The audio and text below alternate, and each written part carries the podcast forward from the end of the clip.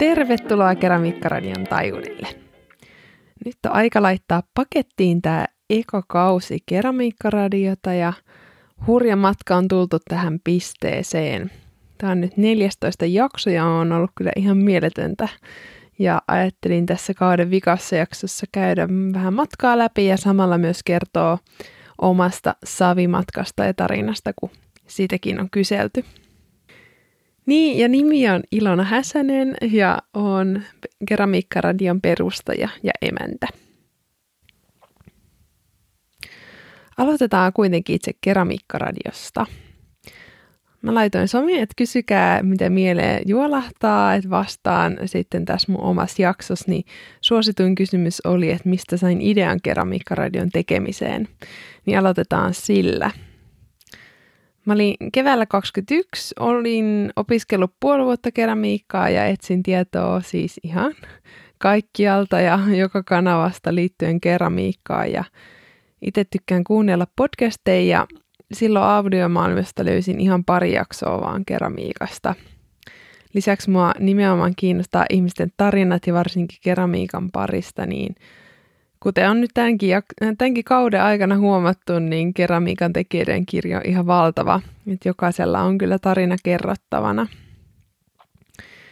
En muista, että oliko sitten ennen vai jälkeen idea, niin löysin espanjankielisen keramiikkapodcastiin ja sitten enkunkielisiäkin, niin ne tietysti myös vauhditti sitten tätä omaakin ideaa.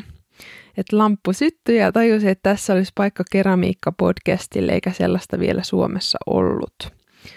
Mulla oli semmoinen olo, että olisi ihanaa kuulla keramiikoilta, että miten ne päätyy saven pariin ja sitten ihan konkreettisia juttuja, että miten he on esimerkiksi järjestänyt työhuoneen. Ja sitten niin kuin itselle ja kuulijoillekin niin on arvokasta jakaa tätä tietoa keramiikkayrittäjyydestä ja muutenkin, että tieto olisi paremmin saavutettavissa. Ja uskon, että Keramiikkaradio on yksi kanava, jolla voidaan nostaa keramiikkaa esiin ja keramiikan tekijöitä ja muutenkin käsityöläisyyden ääntä kuuluviin. Sitten Instassa tuli myös jatkokysymys tähän aiheeseen, miten lähdin viemään ideaa sitten eteenpäin. Niin mä rohmusin ihan kaiken tiedon podcastaamisesta, niin journalistiselta kuin sit ihan tekniseltäkin laidalta, että miten nauhoitukset ja editointi ja jakelu tulisi, miten niistä tulisi ottaa huomioon. Et en ollut tehnyt mitään vastaavaa aikaisemmin. Mutta sitten kun kammat ja ajatus oli kasassa, niin mä pyysin ekan jaksoon luottokaverin, eli mun opiskelijakollegani Forssasta Tarun vieraksi ekaan jaksoon. Ja sitten kun se oli nauhoitettu, niin sitten ei voinutkaan enää perääntyä, vaan sitten oli vaan painettava kaasua. Ja jos olisi odottanut niin kauan, että olisi oikeasti ollut valmis, niin tätä podia ei olisi vieläkään. Joten aloita säkin hommat ennen kuin olet valmis. Sitten aloin pyytämään ihmisiä vieraaksi niin tuttuja kuin sitten ihan maantieteellisen sijainnin päättämänä, koska olen tehnyt nämä kaikki nauhoitukset livenä. Niin sen myötä, sit missä on itse liikkunut, niin olen sit pyytänyt keramiikkoja haastateltavaksi. Pelkästään livenä haastatteleminen tietenkin rajoittaa aika paljon, mutta siinä se tunnelma on jotenkin luovempi ja henkilökohtaisempi ja ollaan enemmän läsnä. Katsotaan, teenkö ehkä etänä sitten tulevaisuudessa, mutta toistaiseksi tämä on tuntunut parhaimmalta ratkaisulta. Ja mua naurattaa, että siis graduun mä en meinaa, että millään hankki, haluta hankkia haastateltaviinkään, jos lievin tykkää puhua puhelimessa. Ja on siis tosi jännittäjä, että helpommallakin pääsisi kuin podcast-hostina, mutta siis tykkään tästä kyllä kuitenkin yli kaiken, vaikka tämä haastaakin mua monella eri tavalla. Ja on huomannut, että hyvällä valmistautumisella voi kuitenkin sit, sitä jännityksen määrää madaltaa ja tietysti jokaisen jakson myötä kokemus kasvaa, niin jännityskin vähän vähenee. Ja tuli mieleen, että onhan mulla teininä, teininä on kokemus, kun on kuvannut mun mummin sellaisella vanhalla videokameralla Ilona Showta, että onhan mulla kokemusta tämmöisestä imännöinnistä, että se sai kuitenkin enempi vaikutteita sen aikaisesta Krisse-showsta. Mutta anyway, Keramiikkaradiota on nyt takana tämä yksi kausi ja on ollut ihana matka. Aivan ihania erilaisia vieraita keramiikan kentältä. Ollaan puhuttu niin yrittäjyydestä, taiteilijuudesta, keramiikkakoulutuksesta, inspiroitumisesta, Arabian tehtaasta, näyttelyistä, keramiikan tekemisestä ulkomailla, muotoilusta ja lista vaan jatkuu. Mutta kaikki, mitä yhdistää kuitenkin palo tähän upean materiaalien saveen. Kaikki puhuu savesta samalla palolla. Oli takana keramiikkauraa sitten alle vuosi tai seitsemänkymmentä vuotta. Tätäkin kautta vielä suuri kiitos kaikille tämän kauden vieraille, kun astutte esiin ja kerroitte palan teidän matkastanne kaikille meille, jotta me voidaan oppia lisää keramiikan maailmasta ja toki viihtyä ja inspiroitua. Keramiikkaradio tulevaisuuden mä näen tosi aurinkoisena, sillä ihania keramiikan tekijöitä on Suomi täynnä ja heitä myös, jotka haluavat heidän tarinoita kuunnella. Esimerkiksi sinä, joten suuri kiitos kuuluu teille Keramiikkaradion kuuntelijat. Kaunein kiitos, että olet myötä elänyt Keramiikkaradion matkassa ja vieraiden elämäntarinoissa. Ja näen, että Keramiikkaradiolla olisi tosi paljon potentiaalia, että podi saisi jatkua vuosia ja vuosia, koska, koska upeita keramikkoja Suomessa riittää. Olisi ihanaa tehdä vaikka erikoisjaksoja keramiikkatapahtumista, järjestää mahdollisesti omia keramiikkatapahtumia, jotka keräisivät väkeä yhteen ja tutustuisi toisiinsa. Ehkä jotain verkkokursseja. Et paljon on ideoita, mutta tässäkin ehkä maltti on valttia. Ja tulevaisuudessa näen, että myös tain yhteistyökuvioita olisi hyvä viritellä, koska podcastin tekemiseen saa uppoamaan kyllä todella paljon työtunteja. Että jos on vinkata jotain tai ehdottaa yhteistyötä, niin raapustakaa mulle, niin ideoidaan. Ja vielä kuriositeettina, niin Keramiikkaradio tuli lopulta tämä nimi niin ystäväpiiristä ja tehtiin sinä päivänä vielä hyvä introkin ja haluan jakaa sen nyt tähän. Tässä äänessä ystävä Jaakko ja avupuoliso Joonas. Olkaa hyvät. Keramiikkaradio.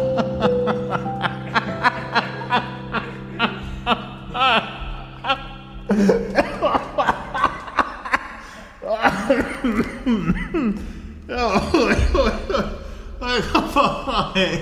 Aika paha.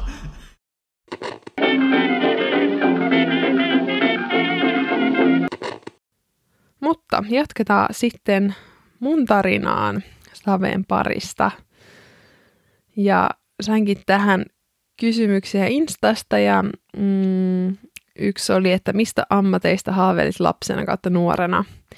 Niin ei ole mitään tiettyä varmaan ikinä ollut. Et ekana mut tuli mieleen maalari, niin kuin isolla pensselillä, siis talo, talon maalaamista, mutta mm, et nyt tarvitsisi kyllä kaikkia alaa sitä ystäviä etsiä ystäväkirjat ja, ja tsekata sieltä tämä unelma-ammattikohta.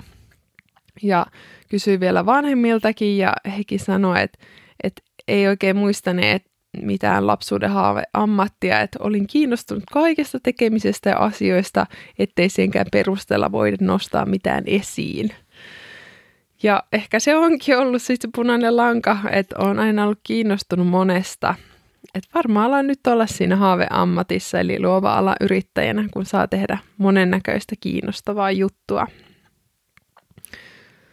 Mutta alun perin on raumalainen, on syntynyt Raumalla yhdeksänkymmentäyksi, varttunut kuuden hengen perheessä, mulla on kolme veljeä. En ole käynyt mitään kuviskursseja tai kuvataidejuttuja lapsena, että nuoruus meni uinnin parissa, että urheilu oli se juttu, eikä niinkään taiteellisuus ehkä näkynyt. Musiikin kautta joo, että kitaran soitto tuli viisitoistavuotiaana ja piano sitten jossain vaiheessa. Mutta lukiosta päädyin vaihtoon Costa Ricaan ja se onkin vaikuttanut monen juttuun jälkeenpäin, että silloin kansainvälisyydestä tuli se mun juttu, jonka takia päädyinkin hakemaan kauppakorkeakoulua opiskelemaan kansainvälistä liiketoimintaa. Et siinä oli sitä kansainvälisyyttä, mutta toisaalta ei rajannut liikaa sitä itse ammattia. Ja se aika meni hyvin pitkälti järjestöhommissa ja, ja ulkomaan vaihdoissa, mutta luulen, että semmoinen alkulaukaus luovuuden uudelleen puhkeamiselle oli muun muassa Kylistä meidän opiskelijalehti, koska se toimi porttiteorian tavoin, että eka uskaltauduin sinne vähän kuvaamaan, sitä kirjoittamaan, sitä taittamaan ja lopulta päätoimittamaan. Ja se on ollut alku sille, että eka päädyin graafisen suunnitteluopintoihin ja sitten viimein sieltä keramiikan pariin. Mä harmittaa, kun mä en oikein muista kunnolla, että mistä se ihan eka ajatus lähti siihen, että mä lähdin kokeilemaan savitöitä. Mutta tilanne oli kuitenkin se, että oli vuosi kaksituhattakahdeksantoista, ja mä tein gradua kauppakorkeeseen. Ja siis koko mun pakka oli vähän sekaisin silloin, että ei sit gradun tekemisestäkään oikein meinaa mitään tulla. Ja en muista, miten savi tuli puheeksi, eikä kaverikaan, mutta tämä kaveri niin vinkkasi mulle, että Turussa nuorten taide- ja toimintatalo Vimmassa voi tehdä savitöitä ja kurssit on tosi suosittuja. Muistan katsoneeni, että dreijauskursseja tarjotaan ja laitoin kalenteriin ilmapäivän muistiin. Sitten silloin ilmoittautumispäivänä olin kärppänä paikalla ja onnistuin ilmoittautumaan ja tämmöistä kurssi-ilmoittautumisen nopeuskisaa olin kyllä kauppakorkeassa ja kovasti harjoitellut ja nyt se palkittiin. Mutta sen kolme kerran kurssin ekan päivän muistan kyllä edelleen. Se oli maanantai-ilta ja mä olin pakannut mun uppopallokamat mukaan, että pääsisin sieltä suoraan sitten uimahallille uppopalloharkkoihin. Ja sinä iltana päästiin sitten tosi toimiin, eli kädet saveen ja treijalle. Opettajana oli Hanna, jonka haastattelukin piti olla tällä kaudella, mutta jäi sitten seuraavalle. Niin ohjasti dreijauksen alkeet ja sitten mentiin. Se mun ihan eka dreijaus oli semmoinen soijukippa ja se on edelleen yksi mun lemppareista. Ja ennen tätä en ollut tehnyt savitöitä. Ehkä joskus kouluaikana, mutta ei oikein mitään muistikuvia niistä. Ja save on kuitenkin aina rakastanut, koska koko pienen ikäni on uinut meressä ja järvissä ja toki altaassa, mutta mutaleikit oli tuttuja ja se saven tuoksu palauttaa mut edelleen niihin lapsuuden uintihetkiin. Gradun teon lomassa kävin sitten kerran kaksi viikossa avoimessa pajassa siellä Vimmassa ja luulen, että se saven löytäminen oli ihan ratkaiseva juttu munkin tarinassa, koska olin niin hukassa silloin gradua työstäessä ja valmistumisen kynnyksellä, kun ei oikein yhtään osannut nähdä sitä seuraavaa askelta ja tulevaisuuden kuvaa. Harmittaa, että en kirjoittanut päiväkirjaa, että voisi sukeltaa tuohon ajanjaksoon, kun muistikuvatkin on vähän sekavia. Mutta sit alkoi tapahtua. Et tuosta hetkestä tähän hetkeen on pari-kolme vuotta ja siinä aikana tapahtunut niin paljon. Mä valmistuin kauppakorkeasta, hain töitä, sain töitä, irtisanouduin, hain töitä uudelleen, jatkoin graafisen suunnitteluopintoja ja lopulta perustin toiminimen, kun löysin tietoa starttirahasta ja työnhaku oli niin paljon työtä ja kun tein kaikkia videohakemuksia, kävin haastatteluissa ja vaikka mitä, niin oikeasti vaan mietin, että mitä jos laittaisi sen kaiken työni vaivan mun omaan juttuun. Tein sitten markkinointihommia firman kautta ja ajatuksena oli jo silloin, että olisi ihanaa, jos olisi oma keramiikkapaja ja omaa keramiikkatuotantoa. Ja Vimman aukioloajat ei oikein riittänyt enää ja Oli sit, piti sitten ottaa selvää, että missä voisin tehdä enemmän ja oppia lisää keramiikasta. Ja mulla onkin siitä video, videoklippi, kun yksi kerta mä mm, kuvasin mun reijaamista, niin siinä kuului, että missä voisi opiskella tai oppia lisää keramiikasta. Ja sitten ohjaavasta, että no Forssas, mä oot Forssassa. Ja sitten tota, sit se olikin menoa. Että se oli kyllä hyvä, kun siellä graafisen suunnitteluopinnoissa, niin joka maanantai mun kaveri sai siellä uutisia, että eka oli hakenut Forssaa opiskelemaan keramiikkaa ja sitten vähän myöhemmin, niin me oltiin tehty avopuolison kanssa tarjous maatilasta Pöytylällä, että elämänmullistukset jatkuu ja avopuoliso Joonas niin oli löytänyt vuotta aikaisemmin puusepän opinnot ja mullakin oli keramiikkaopinnot kiikarissa, niin maalle muutto tulevinen verstaineen sit houkutteli. Ja kaksikymmentä kesällä muutettiin ja se kesä remontoitiin täysillä ja no edelleenkin. Mutta sitten syksyllä aloitin taideteollisuuden perustutkinnon opiskelun Forssan ammatti-instituutissa.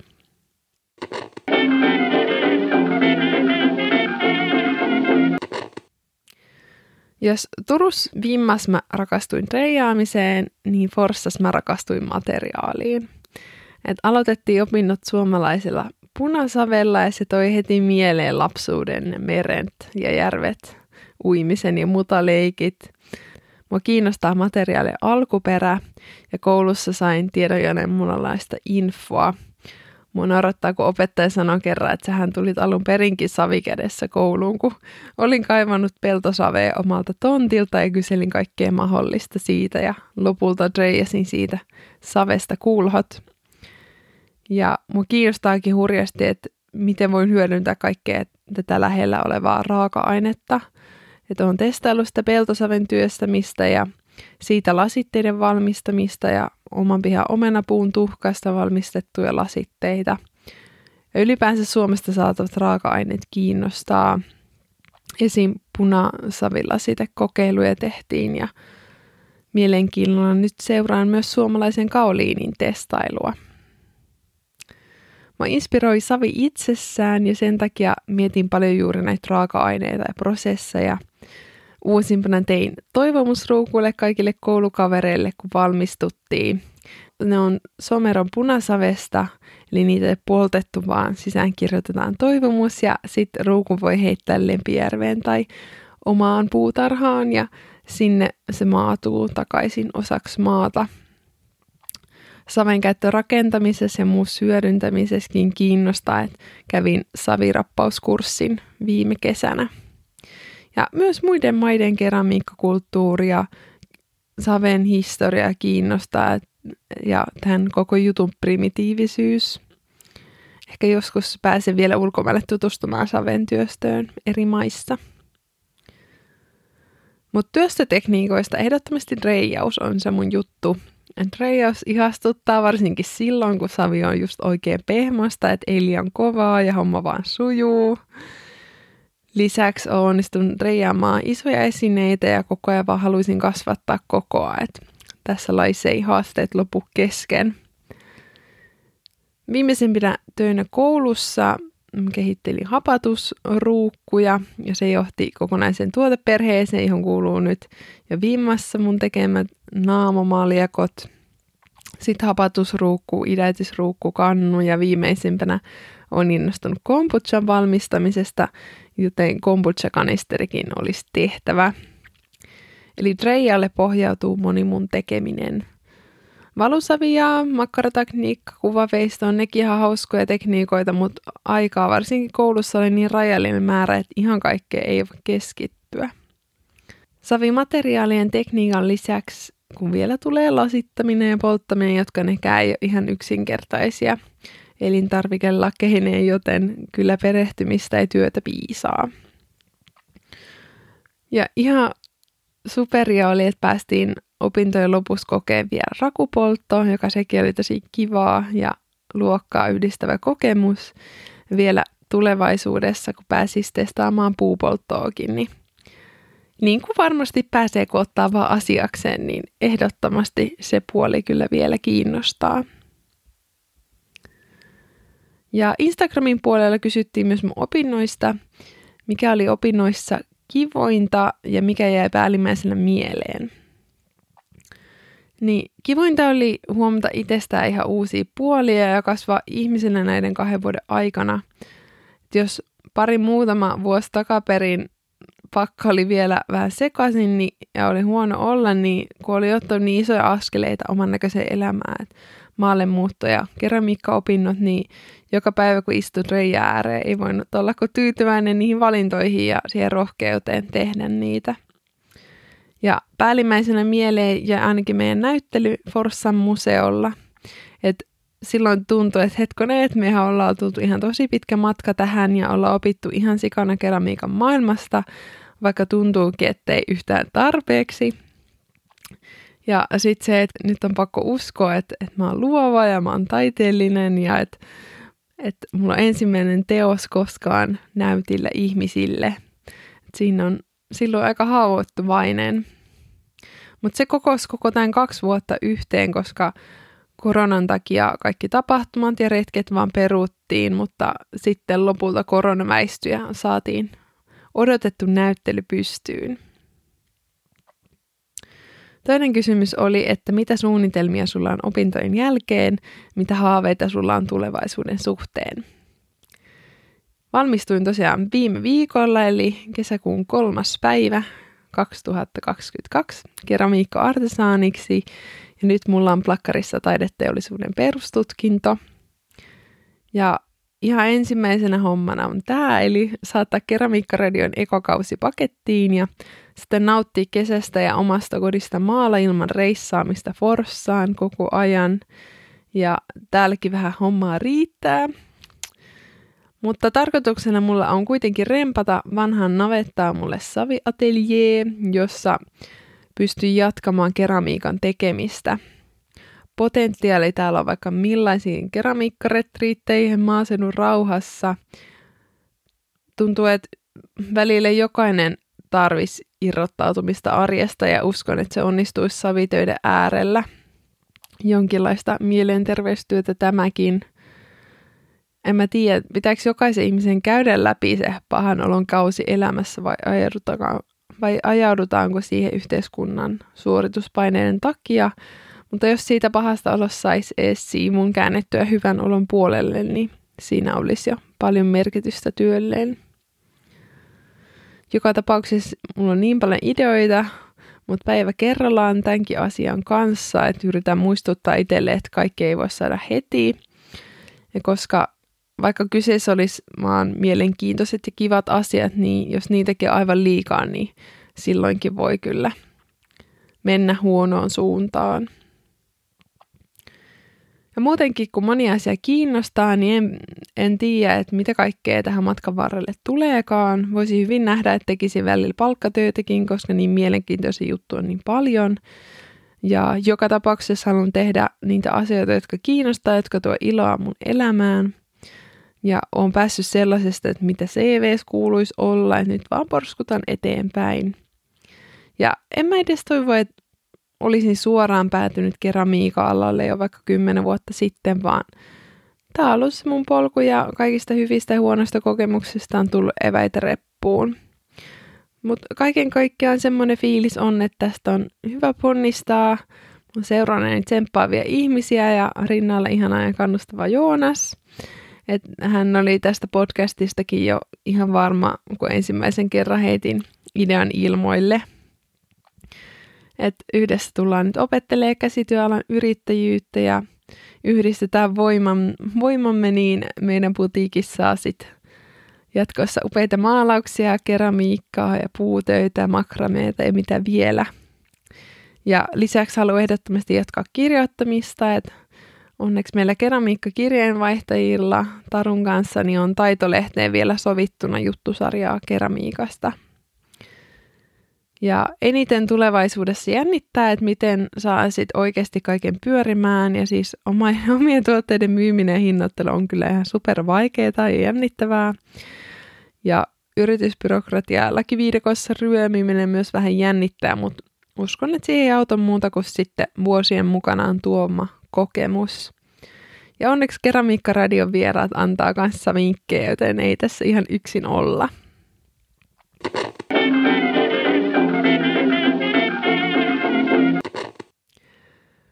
Lopuksi haluan jakaa vielä muutamia ihania palautteita, mitä on saanut Keramiikkaradiosta, jotka tsemppaa jatkamaan eteenpäin. Ihana erilainen podi, rentoudun aina tätä kuunnellessa ja luovuus alkaa kukkia. Tämä oli ensimmäinen kuuntelemani podcast ikinä. Kissakin tuli kuuntelemaan ja rauhoittui korvat höröllä kännykän ääreen. Monipuolinen, mieluusti kuunteli vaikka en itse olekaan keramiikko, mutta luova käsityöläinen kumminkin. Löysin yhtymäkohtia omaan elämään, joten varmasti moni muukin. Parasta mahdollista kuunneltavaa samalla kun muovailen savesta omia juttujani. Löysin tämän ja saatoin ehkä kuunnella kaikki jaksot kerralla putkeen. Kiitos, ihan mahtava tämä, uusia jaksoja odotellessa ja haaveita kasvatellessa. Ja lisäksi on vierailtakin saanut ihan mahtavaa palautetta, muun muassa tämä.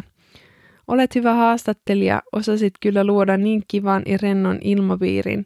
Upeaa, että juuri sinä olet ryhtynyt keramiikkaradiota tekemään. Niin kyllä tämmöinen palaute palkitsee ja tsemppaa eteenpäin. Et kiitos suuresti kaikille, jotka olette jakaneet kokemuksia keramiikkaradiosta ja jakaneet keramiikkaradiota somessa ja ystäville. Ja yleensähän kysyn lopussa, että kenet haluaisit kuulla vieraana keramiikkaradiossa, niin tähän on vaan pakko vastata, että jo ensimmäisen kauden vieraat löi mut ihan ällikällä, että minkälaisia tarinoita ihmisillä on saven parista. Ja siis on todella otettu, että muun muassa Heli Likosunström antoi aikaansa keramiikkaradioon ja jakoi meille palasen vuosikymmenten keramiikkataipaleestansa. Että mahdollisimman suuri määrä keramiikkoja, kun pääsis vaan kertomaan tarinansa, niin sehän on mun unelma. Ja et onko vielä jotain, mitä haluaisin sanoa, niin kyllä, kiitos ihan mahdottomasti kaikille, kun kuuntelette Keramiikkaradioa. Ja toivotan samalla kaikille ihanaa Suomen suvea, nauttikaa auringosta. Jos käytte uimassa, niin kaivakaa lammesta vähän savea käsiin ja maadoittukaa ja leikkikää. Ja mun matkaa voi seurata myös somessa. Instasta mut löytää nimellä ilona piste häsänen ja maatilaelämää puolison kanssa nimellä Hasa ja Putu. Facebookista taas Ilona Häsänen keramiikka ja Häsä ja Putu. Ja etsi samalla somesta myös Keramiikkaradio ja jatketaan siellä juttelua. Kuulijoille suuri kiitos ja kuullaan taas seuraavassa jaksossa seuraavalla kaudella. Moikka!